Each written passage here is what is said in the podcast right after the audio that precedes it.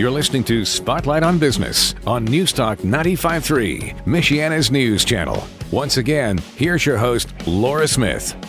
Welcome back. We're with Nick Wise of Remax Results and talking about everything real estate and really focusing this segment on getting your home prepared to sell. I think, Nick, you feel like it's a good idea to kind of bring this up every couple of episodes or so because it's something that you see over and over again, all of your experience in the thousands of homes that you've sold and helped people buy and everything. You see trends and you see the things that get a house kind of sold quickly and other things that are making it harder for the person who's selling it. So tell us a couple of your real biggies. We were talking in the last segment about, some painting, some cosmetic things that you can do to help your house to sell. But what are some other ones that maybe wouldn't break the bank? Yeah. Yep. And that's very much a reality for a lot of folks. Again, we don't have all this money sitting around. Maybe you've just moved recently. You don't even have a lot of equity in your home yet.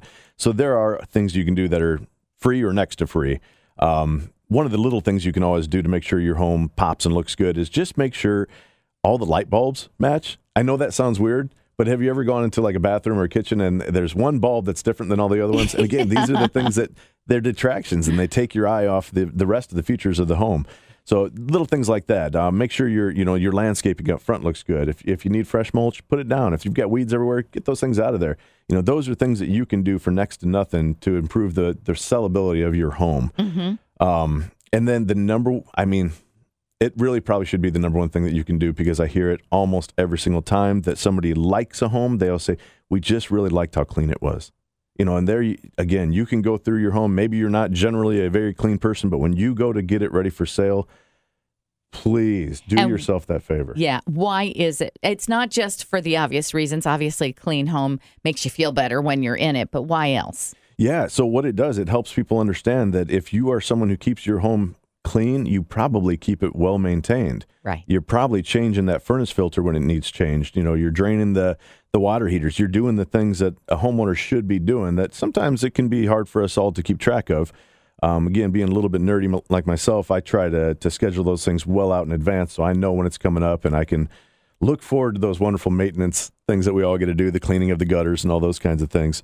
But again, those are things that you can do yourself. You don't have to hire that out. And I can promise you, you will see dividends returned on those activities. Wonderful. Easy stuff there. Okay. And then this area seems to be in the news a lot these days in terms of real estate and whether or not it's a good place for people to settle and a good investment and such. What's the latest on that? Yeah. I know I'm kind of like, oh my goodness, giving you guys doom and gloom here. Like, what? I have to do things now to sell my house? Why would anyone even move in this market? Well, there's a lot of reasons, and people do continue to move. So these rates, that we've got to deal with right now and these housing shortages, they don't overcome the fundamental needs that people have. Job relocations, and just then desirability to live somewhere where it's more affordable to them. So the Wall Street Journal came out with their summer 2023 top 10 emerging housing markets. And South Bend, Mishawaka was number 9. Wow. Elkhart and Goshen was number 3. And then the number 1 and number 2 areas in the nation are both in Indiana, number 2 being Fort Wayne and number 1 being West Lafayette. So really? Actually, if you look at that, you can pull it up right now. In the nation, from the Wall Street Journal. Yeah. I mean, here we are. I still feel like this is a small area, and in the grand scope of things, we do an awful lot here in this small area.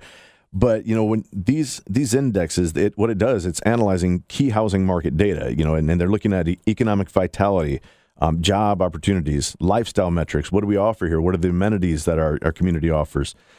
So they're looking for surfacing, emerging is the key word again, housing markets that offer a higher quality of life and that are expected to see home price appreciation.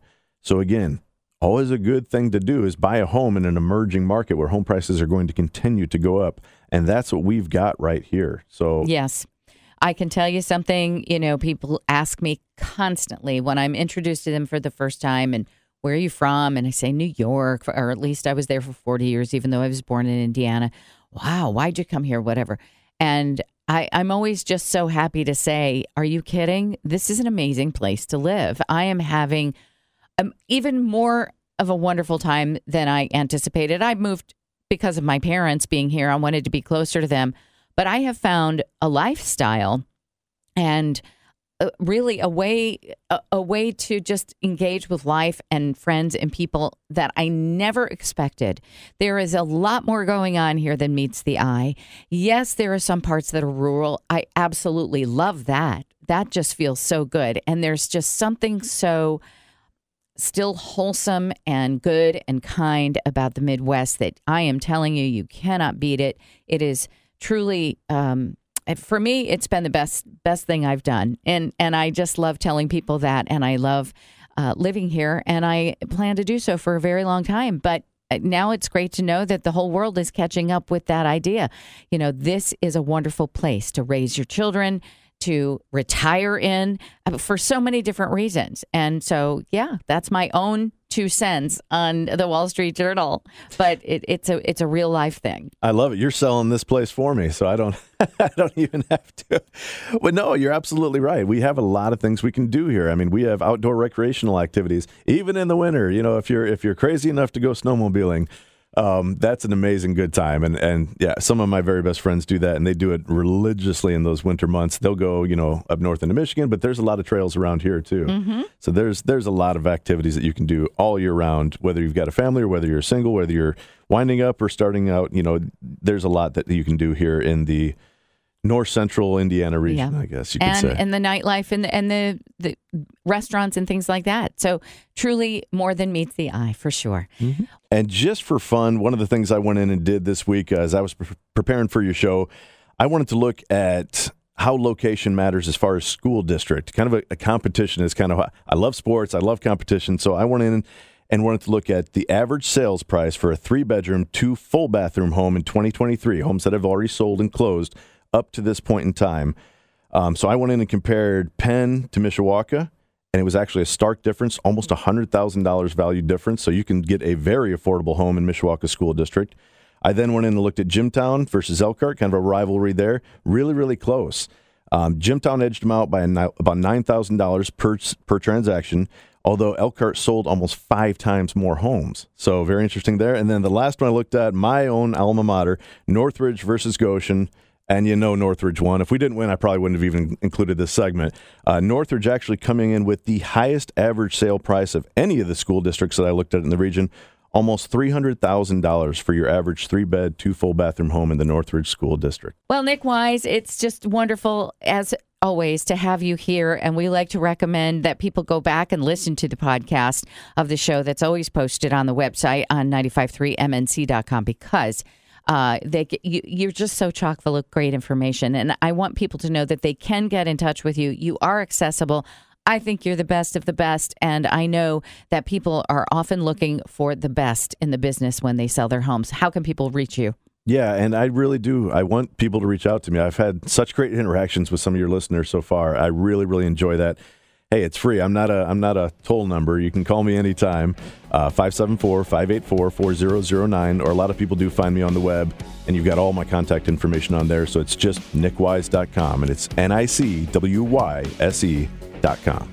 Oh, that says it all right there. Have a great week, everyone. If you missed any part of today's show, log on to 953mnc.com and look for the Spotlight on Business podcast.